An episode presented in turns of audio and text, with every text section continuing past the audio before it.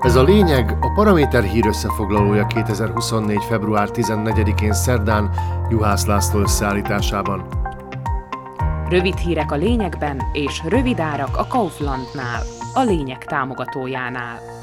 Pavol Gaspar lehet a szlovák titkosszolgálat új vezetője, tudtuk meg kedden mivel az elmúlt hetekben, hónapokban már szinte megszokhattuk, hogy ettől a kormánykoalíciótól a legmegdöbbentőbb és legváratlanabb jelölésekre számíthatunk, szinte már csak legyintünk az ilyen hírekre. Pedig nem kellene, hiszen anélkül, hogy biztosan tudnánk, hogyan és kinek az érdekében működik majd az SCS a következő időszakban, ez a jelölés meg kell, hogy szólaltassa bennünk a véscsengőt.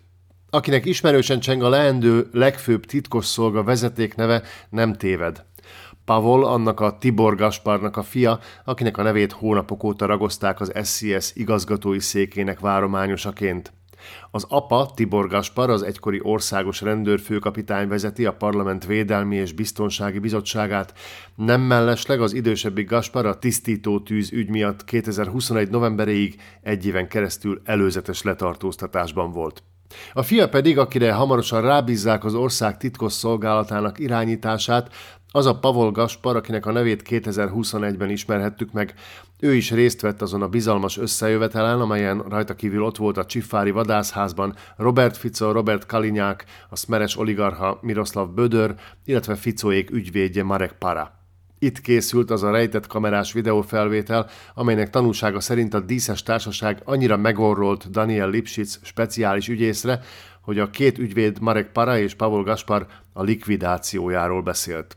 Tisztán hallani, ahogy Paul Gaspar azt mondja Norbert Bödör oligarchával és vádlott társaival kapcsolatban, hogy ha elítélik őket, akkor én elbaszom Lipsicet.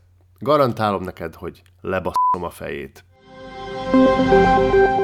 Ennél nagyságrendekkel finomabb stílusban zajlott az a beszélgetés, amelyen Ódor Lajos korábbi miniszterelnököt faggathatták az érdeklődők a múlt héten.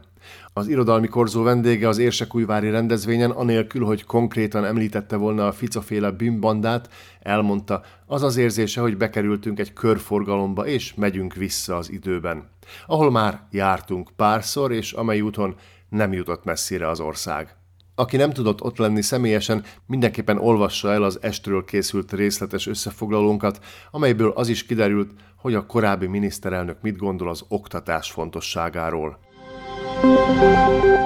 És ha már oktatásügy kedden kiderült, mostantól Tomás Drucker oktatásügyi miniszternek ad tanácsokat Ravasz Ábel, a Bél Mátyás intézet vezetője, aki a választásokon a Szulik féle SAS színeiben nem került be a parlamentbe, még korábban pedig a Híd egyik alelnökét tisztelhettük benne, és a Fica vezette kabinet Roma ügyi kormánybiztosa volt.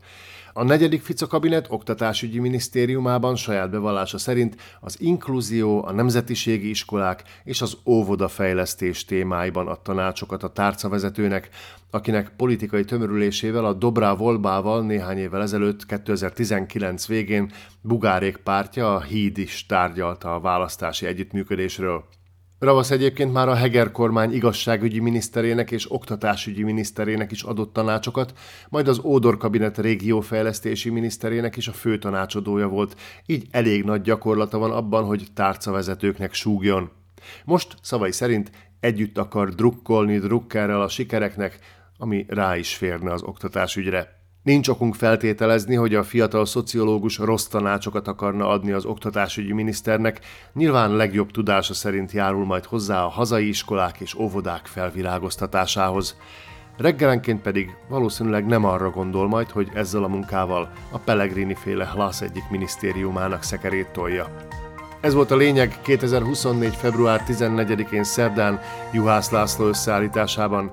Kommentált hírösszefoglalóval legközelebb holnap este jelentkezünk a Paraméteren, addig keressék podcastjainkat a Paramédia rovatban, illetve a Spotify, az Apple Podcasts, a Google Podcasts és a Podbean platformjain.